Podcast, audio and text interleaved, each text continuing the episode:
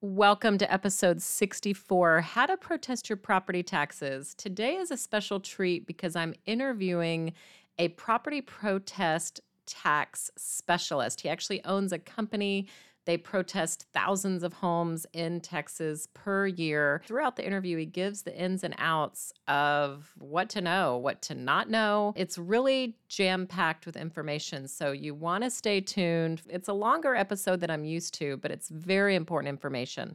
So stay tuned.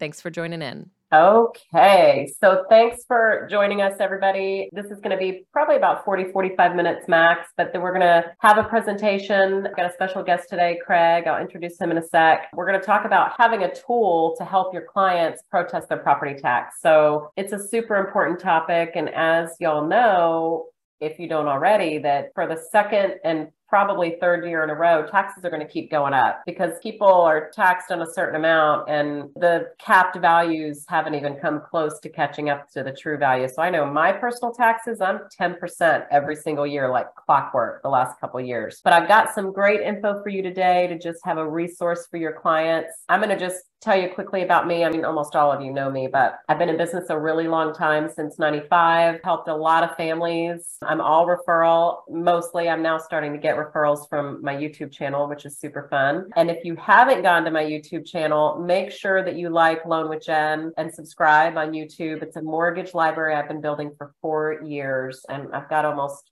gosh, I think now like 400 videos of just mortgage type topics for you and your buyers and sellers. So with that, I am going to stop sharing and let Craig, you're up. So Craig Hancock, while he's starting to share, Craig Hancock owns a Texas based company. They help people protest taxes. So that's what he's going to be talking to you about today. Our company Legacy has used him quite a bit. I'm actually going to have him do my personal taxes this year. So no pressure, Craig, but but uh, looking forward to that and uh, looking forward to what you have to say to us today. Welcome. All right, Jen.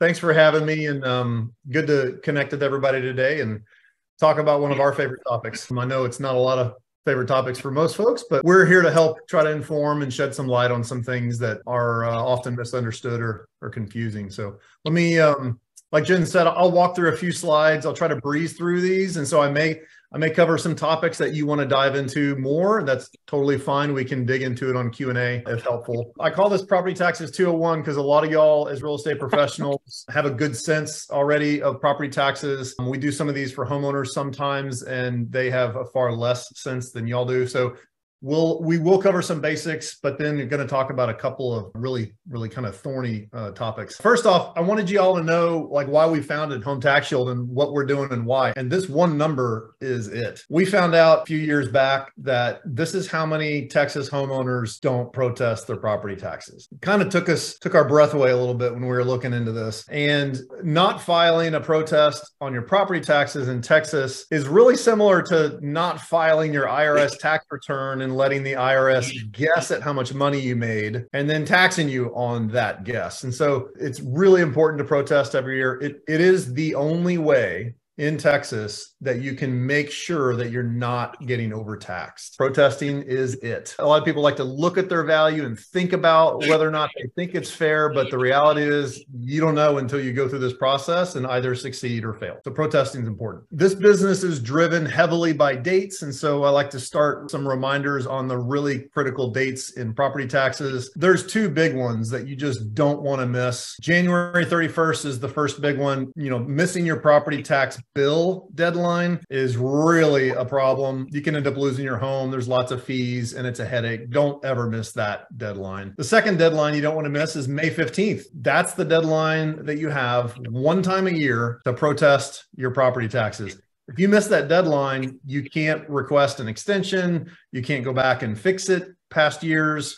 It's your one shot and done deadline. And so those are really important for um, for all of us that live in Texas and own homes to remember. Those are the two big ones. There's a few ways to reduce your property taxes. The first one is I call them free coupons, but exemptions. These are exemptions that you potentially can qualify for that will save a lot of money. Property taxes. Homestead is one, over 65 is another. For our men and women that served in the military and got disabled to some degree, the disabled vet exemptions help a ton. I always you know, make sure you remind your clients to apply for every exemption they think they qualify for. That helps save a ton of money. And it's again, free coupons use them. The second way is to protest every year. And we are uh, big proponents of letting a professional do this instead of suggesting the homeowners go and do this themselves. It's a little bit more arduous than people think, and having the right data and a professional handle it typically delivers much better results. And it's certainly a better experience for the homeowners. There's other ways to reduce property taxes that aren't quite as popular, like moving to a cheaper home or a cheaper area, voting against things that might be good for your community. Again, those technically can lower property taxes that way. But number one and number two, exemptions and protests.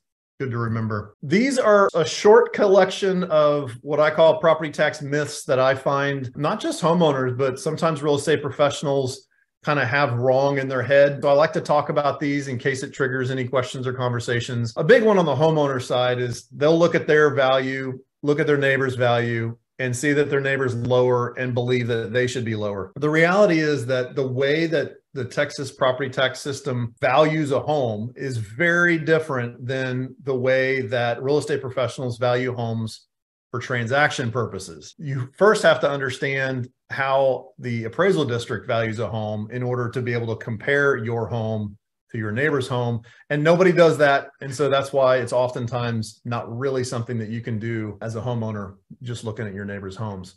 I'll talk a little bit more about the details behind that here in a second. Another common one is they'll believe that you know they have old countertops or old cabinets or needed a HVAC unit or you know need to paint their house. Paint their house. None of none of these really help uh, lower property taxes. To be candid, the only situations that a home is in disrepair needs a full roof replacement, needs a foundation fix Usually these things need to cost in the many tens of thousands of dollars before any kind of repair issues will be considered in a protest. That's a common misunderstanding too. Some folks might actually get a preliminary value for their home that they think is below the market that and that might actually be true, but still protest because one there's zero risk to protesting. They cannot raise your value in a protest.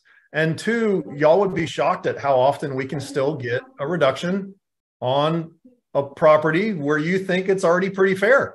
Um, and again, it, it, goes back to the the fact that the only way we can tell you for sure that it's fair is if we protest it and get a get a result. Next couple things are also on exemptions, homestead and over 65. People sometimes believe that they're completely covered and they have exemptions, so they don't need to protest. Like Jen was saying earlier, if you do this, then you're effectively agreeing to let the county lock in many years of 10% increases in your taxes if you're capped at 10%. So let us put some pressure on your value and try to get it down lower every year. And you will either save money or accelerate the time in which you can save money by letting us do that, even if you have exemptions. Some people think that it's going to hurt their schools or police or fire. That's not necessarily true either. The state budget oftentimes backstops any shortfalls in property tax collections for schools and local taxing entities and the like. And so you won't really hurt your schools by protesting and saving money on your taxes. Some people do believe it hurts their resale value, but um, I have not met any talented real estate professional who thinks that the county's value is the market value. So um, y'all work really hard to determine the market value, what a buyer will pay, what a seller will accept that's totally different than what the county thinks the home is worth. There's actually about seven or eight values for a home that are all different, but they're all correct. And the reason they're different and correct is because they're used for different purposes. Our values purpose is all about the value that's used to tax the home.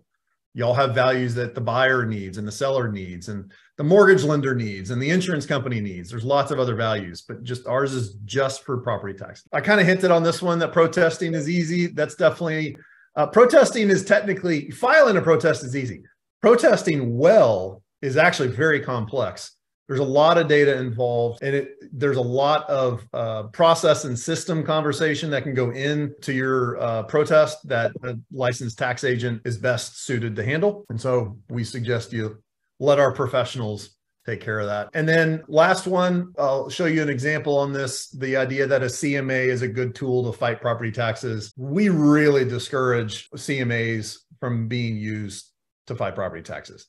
The reason is is because even though those are sales comps and sales is one of the arguments you can make to reduce your taxes, it doesn't help the other argument at all, which is called the equal and uniform argument. And you end up giving the homeowner way too much sales data, more than they need, and those sales are not adjusted the way that the county tax appraiser looks at how to value a home. So let me show you an example. This is an example of a subject property with seven comps and you have to go through that county, in this case, Travis County, that county's specific tax appraisal methodology to adjust every single comp to the subject property in order for the county to accept your sales comps. So a raw CMA, raw sales comps are not a good protest product. This is a better protest product that's actually fully adjusted according to how the county does it. And we've kicked out comps that you think might be helpful, but that end up not being helpful after you adjust. We really discourage folks from sharing raw CMAs with their clients. Let us do it this way. Keeps your client from divulging proprietary sales information about their neighbors too, which is always a good thing to help them avoid. I want to talk about this for a minute because this is probably the most confusing question that we get and uh, particularly from homeowners, but the homestead exemption. So a couple of years ago, the legislature accelerated the time in which you can file a homestead exemption. And as Jen knows, back in the day, just a few years ago and a long time ago, you used to have to wait until January 1st, the following year after you purchase a home to even file for the exemption. Well, they accelerated that and it caused a ton of confusion. So, on one hand, the acceleration is good. You can now file really the day that you move in. When you have utility bills, your driver's license address matches, and all that jazz, you can file for the exemption right then. And it accelerated when you can file it. And it accelerated the amount of the $40,000 credit that you can get in that first year. It did not accelerate the cap. Okay. So that the homestead has two components to it, two benefits. One's the credit, which saves the average homeowner, you know, two or three hundred bucks, depending on their tax rate in a year, and the, and then the ten percent cap, which means that they can't tax you on more than ten percent year over year it did not accelerate the cap. And so the cap is the confusing part because what happens is people bought in 2021. In 2021, you couldn't file for the exemption early. So they had to file in 2022. And then it got approved in 2022. And then they thought they would be capped in 2022 over 2021, but they weren't because their first full year living in the home wasn't until 2022, which means their first cap is technically 2020 three. So this is a very delayed benefit. It's actually designed this way by the legislature to reward and encourage long term homeownership. But man, it has caught a bunch of homeowners off guard with massive increases in their property taxes that they didn't expect. So please understand this and help try to communicate to homeowners that you really have to live in the in the house for an entire full calendar year before you can even think about getting the 10% cap on your home. So, very important stuff. Last couple of things because of property taxes going up, escrows have gone up a lot for most Texas homeowners. Was just chatting with one earlier. Saw a $300 per month increase in his home to cover these extra property taxes that he wasn't prepared for, like most Texas homeowners those 85% he hadn't protested before, but he is now. So we want more of those folks uh, on board. The legislative session is meeting, as y'all know, and there's going to be some changes. There's a lot up in the air. The homestead exemption may get even better than $40,000 credit. We'll see. And we'll be sending some stuff out once we kind of know for certain what's going to happen on the legislative front. And then uh, preliminary values have started coming out. And I wanted to show y'all kind of where things are at and we cover 45 counties across Texas, which is pretty much about 80% of the population in the state. This is what's happening in 2023. But a lot of counties that are going back and continuing to raise uh, property values um, that they're going to be taxed on uh, by double digits, really strong double digits. Again, just even more reason why it's really important to let a professional protest to keep your value in check, get you that question answered am I being overtaxed or not? From a, a partner uh, standpoint, we do have a great partner program for real estate professionals. It is free. You can sign up at hometaxshield.com forward slash partners and you get a free referral URL once you sign up that you can share with clients. We have lots of great free marketing content. We work really hard to, to be as educational about this whole game of property taxes as we do traditional marketing. And so um, it's it's a combination of education and marketing that you guys are certainly welcome to use. We have social posts, HTML templates,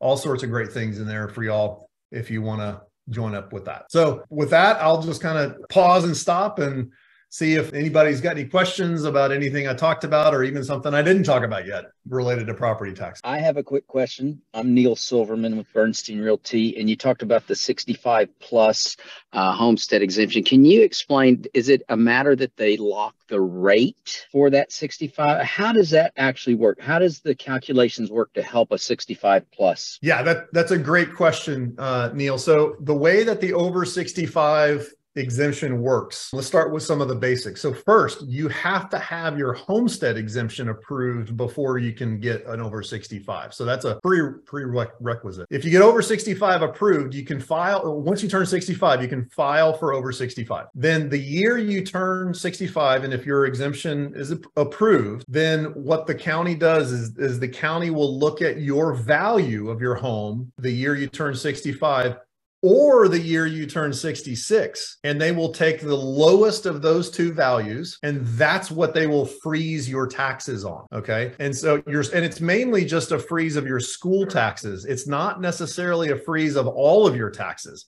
That's another common thing that people misunderstand. Because school taxes are for most of us half at least half of our tax bill it feels like my taxes are getting frozen when you're over 65 but there are some taxing entities outside of the school district that don't accept the over 65, which means they can still go up as much okay, as so, so so i think you answered it. It's not the rate it's the value of the house value. depending on 65 or 66 the lower value of those two and then they lock that value in for the remainder i guess and i and i guess you could always protest that value too. Yes you can. And the rates the reason people think it's locking their property taxes in on the over 65 is because rates each year typically don't move a ton. They may go up or down a little bit but when you at the end of the day when you look at your school tax bill it didn't change a lot and so you feel like it's frozen. But the reality is the rates can go up a little bit but your value would be frozen at whatever the year either your 65 year or your 66 year and that's why, for those folks, it's really important that they protest both of those years because you want to freeze your stuff at the lowest value you can. And that goes back to this idea that people feel like, oh, I've got the over 65 exemption now and I don't need to do anything. Like, no, you you really should protest that year and the next year to make sure that you're getting the best bang for your buck. No, I like question. your answer. I, I like your answer it's better if it's the value, not the rate, because I, I realize the rates don't really move much. Now, if a client wanted to go with you for that protest to be there in person, are they allowed to do that? Good question. They're not. We, as tax professionals, are shoved down a very different path than the average homeowner who protests. They still have an informal meeting and a formal meeting. Oftentimes, we still have the same things an informal meeting and a formal meeting but it's it's down a whole different path than the typical homeowner path. And to be candid it doesn't really help the process at all. There's so many complications and twists and turns and questions that get arose in the homeowner's mind that we don't allow them to come with us to the protest. But we do just like every other firm in texas that's been successful doing this. The home is in the hands of a licensed local tax professional who takes your case to the county and has those conversations for you. We're a, if you uh, spend any amount of time with our website or create a partner account or kind of log in as a homeowner, you're going to find out that we are very tech enabled, lots of data and technology. But that moment in which your case goes to the county, it goes with a licensed tax professional human to have that conversation. Hope, hope that helps, Neil. I have a question. This is Dana Shen. Hi, Dana. I saw on your graph it's a dollar amount that is reduced for home ex- homestead exemption, not a percentage. Yes. Right? No matter what the value of the home? 40,000? Correct. You're, you're bringing up a really good point. And that infographic is designed to try to make a very complex topic simple. You're hitting on even another layer of complexity that we chose not to try to tackle in that infographic. But here's what you're teasing out, Dana. Every taxing entity, the school, the police, the fire, the road, whatever. Every entity d- gets to decide what exemptions they accept and then what the benefit of those exemptions are. And so the ones I put on, on the infographic are the, the state mandated ones that they are the school districts are required to give a $40,000 credit or deduction on your value to anybody that gets approved for the homestead exemption.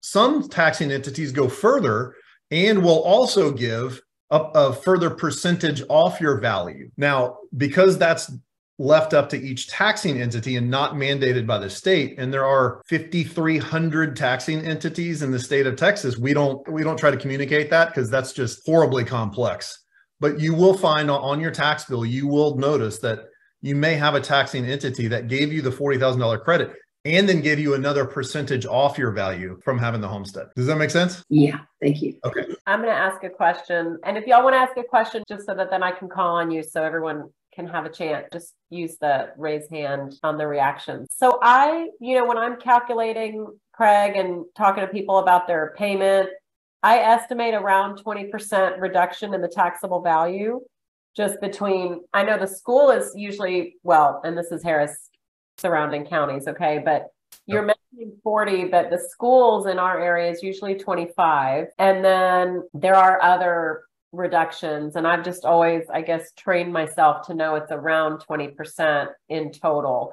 Is that about right? Or is that kind of skewed? Should I start using 90%? Or I just want to give people a good view of what their payment might be. Yeah, that's a great question. Unfortunately, the answer is it depends on the county because, again, each county has a different collection of property taxing entities that each offer different discounts based on the exemptions that you have. A couple of years ago, when the legislature accelerated your ability to apply for the homestead exemption, they raised that $25,000 coupon for schools to 40. So it's now 40 for everybody across the whole state. Yeah. And that's one of the legislative things on the session now that they're actually looking at raising that from 40 to 70. Oh, wow.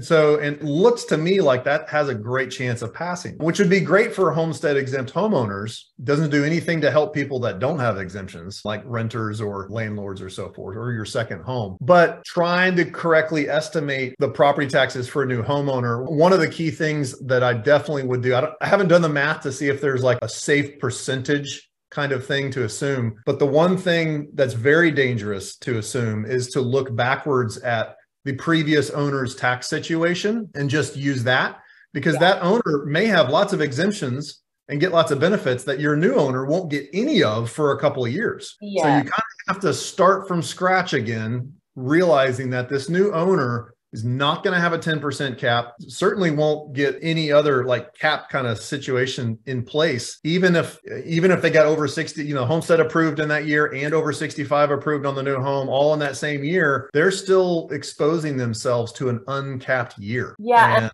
those you know watching and maybe watching later that's a big thing that we see. And that is why you've got to coach your clients that online calculators are wrong because the AI is pulling in the taxes from the tax rolls. And it could be a disabled veteran, an over yeah. five, someone who's lived in the house for 25 years, and they've got year over year of 10% cap, right? So Yep.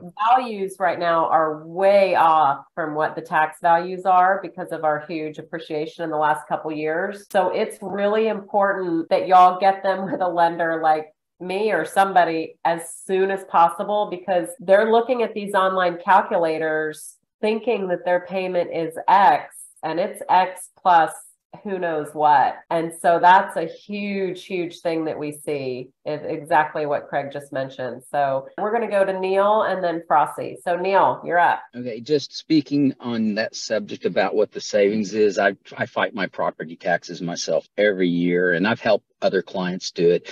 And what I find is in Harris County and like where we live in Houston, yeah, it does come in around 20%. Typically for what I've calculated, but I did one up in the woodlands and the savings was just minuscule. It was like 10%. And I think it had to do with the mud tax because the mud tax is so high and they don't give hardly anything. I don't know if they even give you any relief on the value minus the value percentage. And I'm sure, you know, our expert can speak better on that. And I find that in certain places, maybe even out in Fort Bend, it's not quite as good as what we have. But yeah, I'd be careful about telling, I'm always careful about telling my client what their savings are now with Homestead after finding that out. Yeah, that's a good point. I think I might start, I might make a chart actually, but then that gets into some more trouble. But you're right. I mean, I probably should be saying 10 to 20 just to give it a range. Yeah, no, that's a good point, Neil. Frosty, you're up. Hi, thanks. So when does the 10% cap applies and on the first year, what is the maximum that they can raise those taxes, the value? The first year you own a home? Uh huh. Yeah. So let me answer that one first. So the year that you purchase a home, because Texas is a non disclosure state still, mm-hmm. The county will not oftentimes know what you paid for the home. Because they don't know, they will guess, and they often guess wrong and guess high. So if you don't do anything, if you don't protest, then there's actually a chance that you can end up paying taxes on a value that's more than you actually paid for the home. But protesting has the chance to at least get the value down to the level uh, that you paid for the home and oftentimes even less than that. And that's where we spend a lot of time with our data and our professionals just looking for every fair way to get that value down. And so the short answer to your second question is they can tax you as much as you let them let them raise your value. The best rule of thumb to keep the 10% cap idea simple and straightforward is it's 2 years after you purchase the home that you get the cap. So if I purchase the home in 2023, I'm not getting a cap until 2025. Whoa. And, yep. And so here's why. In 2023, just mathematical fact, a cap has to have a base year on which to cap. So as a new owner for 2023, I don't have a base year yet. I can't use the previous owner's base year. That's his or her base year. So 2023, that could be my base year, but it's really half of my base year and half of the previous owner's base year. The county does not consider that my base year. So 2024 would be technically my first base year owning the home, my first full year. So then now I have a base, and 2025 is now when the cap goes on the base, and now they can't raise me 10% more than my base in 2025. That's how delayed it is. It's a very valuable exemption, which is why a lot of homeowners looked at it, got it, and expected it, and didn't. It didn't show up when they thought it would. I hope and that one helps. more question about yes, thank you. Yeah. And for the 65, you said that then you have to wait until you are 66, and then they average and they check, and then your 65 plus exemption will apply at the year that you turn 66 then? So you won't see the, the the the, savings right away? That yes that great point. That is true. So the year you turn 65 remember that's the year they're going to freeze your value. So that means the year you turn 65 your value can still go up from the previous year and it probably did. So it went up in the year you turn 65 but if that's the year they freeze it then it's when you turn 66 that you would get benefit from that freeze. But what they also do is they will look at your value the year you turn 66. And if it's less than the value you got when you turn 65, they'll actually give you the lower of the two. They're giving you a couple of years to kind of get your value set at a fair level, and then they're going to freeze it the year, you know, 67, 8, 9, and 70, and so forth. Okay. Thank you. You're welcome. Dana, you have a question. Yeah. Okay. So has this delay of two years always been the case? Second part, does it matter what time of year you buy or you, yeah, you purchase your home as to whether or not it, it's actually two years or could it just be the next year? Yeah, that great couple of questions. It has always been this way. This is one of the things that they didn't they didn't really change when they accelerated the ability for the homeowner to apply for the exemption. It didn't change the cap calculations at all. And that it goes back to the this kind of like base year concept. And they, they want one full year of separation between previous owner and current owner to help you establish your base. That's kind of what they're trying to go for. It has always been like that. The reason people are technically getting very confused about it now is just because our real estate market has gone off the charts. In most normal years in Texas, we aren't going up by 20, 30, 40%. Um, and so rarely would you ever actually hit your 10% cap honestly. And so this is a little bit of a new dynamic that's just kind of getting its light shown on it right now. And it goes to the difference between appraised value and assessed value. This is another point of confusion around the homestead exemption that we should talk about. And Harris County actually calls it market value and appraised. And so there are two values. The appraised value is what the county appraises your home for. Even if you have homestead exemption, they can appraise your home for a 100% increase if they want. There's no limit on what they can appraise your home for. Matter of fact, by law, they're supposed to appraise your home to be within 5% of the actual market. So they have to push your appraised value up towards that market, even if it's well above 10%. When they do that, though, they can only tax you or assess you on a 10% increase. So that's where your assessed value comes into play. If they raise my million dollar home to $2 million in one year, then that's my market value. My appraised value is 2 million bucks. But my assessed value would be 1.1 million because that's only 10% increase over a million. So a lot of homeowners get confused over the appraising assessed. And like I think Jen was saying, if you go look at some of the public websites, they're showing you the assessed value, not the market or appraised value, which is can be very misleading when you're trying to do all the correct calculations at closing. Before we get to you, Dana, I just want to mention while we're on the topic that this is a huge contention that we see again when people are buying houses. And remember, y'all, I'm only one lender. I mean, I educate the clients and I warn them, like, hey, we're collecting escrow right now based on the seller's value because I can't collect escrow for a value that's not there. So we have to educate them because we're seeing, because of the appreciation in the last few years, we're seeing such enormous gaps between what the seller is taxed on because they've been capped all these years. So let's say they're buying it for 450 and the seller's paying um 300 because they've lived there forever. I'm only collecting escrow based on 300 because that's what the tax is. I can't collect, like I said, something that's not there. So I have to counsel these buyers like, hey, you need to put money aside. You will have a day. And just like Craig was mentioning, it takes two years. It takes two years for their escrow to catch up because when that full value comes, the lender only knows about it every December when they pay taxes. So that's why right now, your clients that bought two years ago, if they weren't coached properly by their lender, and even when I coach them, y'all, they forget. Okay. Like they forget some of them. They're getting these huge increases. And, and some people cannot afford the house. What if their economic situation has changed in a couple of years? So it's really important that y'all remind them, touch base with them, connect them with something that can help them because Craig had that. I love that slide, Craig, that you had. There's only three or four choices. When you want to lower your taxes, there's only a few choices. Like your taxes, what your tax is, and insurance rates are going up as well. So some people are going to have to move to a, a different neighborhood or downsize their house. And so it's really important for them to understand what's going on. So I hope that makes sense. Yeah, I'm going to have to listen to this again. a lot of info. A lot. Yeah.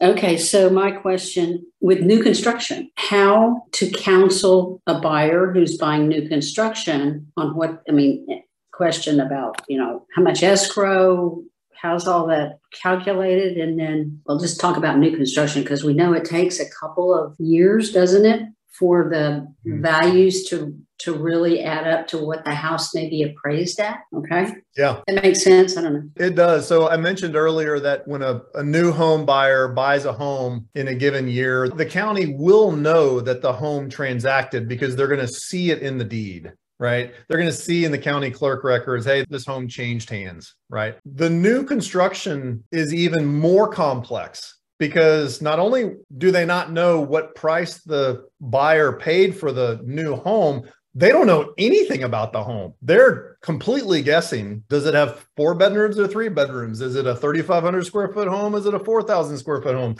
You know, and sometimes they'll get some of those details from the builder. But to be honest, I don't know how accurate the builders are at providing the county all this information because they just want to develop the property, build the property, sell the property, and move on. And so we see a lot of huge reduction opportunities in new builds. And whether it's a new purchase of an old home or a new purchase of a new build, those are two really powerful examples of why it's super critical to protest the very first chance you get as that new homeowner. Because the county will oftentimes, if, if they get the specifics of the new build wrong, we can fix those using the appraisal report, an inspection report, and that kind of stuff. In, addition to just arguing the market value down from a tax standpoint. So they need to have somebody look at what did the county think about my new build? Did they get all the specifics right? Because if they think you have a pool and you don't have a pool, you're getting taxed on the pool unless you do something about that. Yeah, I don't know. I'm sorry to continue that vein of questioning. Um, I don't, I've got a, a buyer who bought first of the year, their tax value came out as just a lot value. So now to go to protest it, I don't know that they're going to know what they're protesting. Yeah, let's talk about that. And because this is another new build component. So by law, the county has to value the home as of January 1st of that year. Okay. So if there's no sticks on the ground on January 1st, they can only value it as dirt, as land. Okay. Even if you start putting sticks up on January 2nd, doesn't matter. You're only going to get taxed on the fact that that was just a lot on January 1st. Okay. And where some of the confusion gets in is what happens when you start building in October and you've got 30% of the home up. They're going to try to guess how much of the home is up or not. And, you know, they're going to guess high and you got to tell them they're right or wrong. And uh, through the protest process. And so that's why it's, it's really important to pay attention to what the county thinks about the particulars of your home, not just the value itself, particularly when you're talking about new builds. I hope that helps, Dana. Yes, thank you. Hey, Craig, I wanted you to mention y'all are really super unique in how you charge. I'd like to maybe if you could just let them know, like, industry wide, you know, you and I were talking about there's, you know, all these people that are entities that protest taxes. And what do y'all do that's different? Like what's Yeah, I appreciate that, Jen. We we worked pretty hard to try to find out. Really, we tried to answer the question why, why are 85% of your clients not protesting? Right. That's astounding across the state of Texas. And so one of the things that we found, there's a huge education gap. People don't even know that you can protest once they find out you can, they don't know how to do it. And they don't even know you can hire a pro. So there's a whole education issue behind property taxes in Texas. And, you know, the rising values are starting to help make people a little bit more aware. But one of the things that we decided to do when we launched Home Tax Shield years ago was we definitely wanted to be different and we wanted to do things philosophically correct in the benefit of the homeowner. And so our standard fees for protesting a home are $30 per home per year and then 30% of tax savings. And so one of the reasons we did that is because we looked at the history of this industry and a lot of our competitors have touted this, you know, don't pay me anything unless we reduce your property tax bill kind of sales pitch, which honestly, it sounds too good to be true. I talked with a lot of homeowners that literally told me that. It's like, why have you not protested? And they said, everything I get just sounds too good to be true. So it must be too good. So I'm not going to do that. And so just the simple notion of making them pay 30 bucks to protest their home has really changes the conversation a little bit. But more importantly, when you choose to engage with a firm that has one of those old school don't pay me anything and then you'll share 40 or 50% of the savings. What happens is, you know, it does the homeowner disservice because your case then goes on the desk of that tax agent and they'll look at it for 30 to 60 seconds. And because they know 100% of their money comes from savings, if they don't see a really easy and big reduction on your home, they're moving on to the next home. You aren't really even getting, in my opinion, you're not getting a fair shake and you're not getting your question answered, which is, am I being overtaxed or not? Is the county overvaluing me or not? And at the core, our business model is really driven by savings. Lots of companies in our industry have, homeowners want savings. And so it's super important. Don't get me wrong. But at the core, the reason homeowners really need to hire us and do this is to make sure that they're not getting overtaxed. That's worth 30 bucks a year to have a professional handle that for you every year. And so that kind of just a little bit different philosophical approach to this business. And we're doing that. And it's working really well in a lot of areas, which is great. And we're trying to get that 85% that just don't know that you can do this, don't know how to do it, and get them on board. That's awesome. So I'm going to send all of y'all the recording tomorrow. And I'm going to send, I'm just going to convert it to a link for you. And then I'm going to also include Craig's info. I know he flashed it up on the screen, but I'll also put it just in a quick link that you could do. Craig, if you just want to just right now, if you could put in the chat, if you don't mind, just if they want to go ahead and go out there. And they really do have a lot of really good graphics. You know, you could make a marketing piece. Y'all need to be emailing your clients like ASAP because obviously it's a month away. That's the deadline. And they need to, if they're going to do it, they need to engage. But it's a great conversation if you just wanted to call all of your past clients, especially the ones that have bought in the last two years. But even those clients, y'all, that I mean, I've lived in my house nine years, my taxes are, they keep going up because the 10% cap. So, Craig, I misunderstood too. And you said, no, you've got to be protesting that appraised market value, not your taxable value. And so I didn't even really understand that. I'm like, huh? so if I'm yeah. in the I don't really understand it. Craig does this all the time. And uh, so I really like their model and they give a great service. So on the you know taxable versus market value, that's by law, we have to protest the market value, the appraised value. That's just simply law. But the reality is if we don't reduce your assessed value, then we don't actually save you any money on your taxes. And we won't charge you the 30% success fee in that case. So, and this is really important for homestead exempt homeowners that have huge 10% homestead caps on their home. We will protest the home, lower your value, and it won't save you any money and we won't charge you any success fees. And but the reason you should pay us $30 to do that is because we are slowly accelerating the year in which you will be able to save a lot of money. If you just let it sit there, the county is going to keep going up and up and up and you're going to constantly be chasing that moment in which you could save money on your taxes. But we charge only on the reduction of assessed because that's simply the only fair way to do this. But we have to protest the market value. Just that's just by law. Mary has a question. Mary? Yes. Can you guys hear me? Yeah. Mary.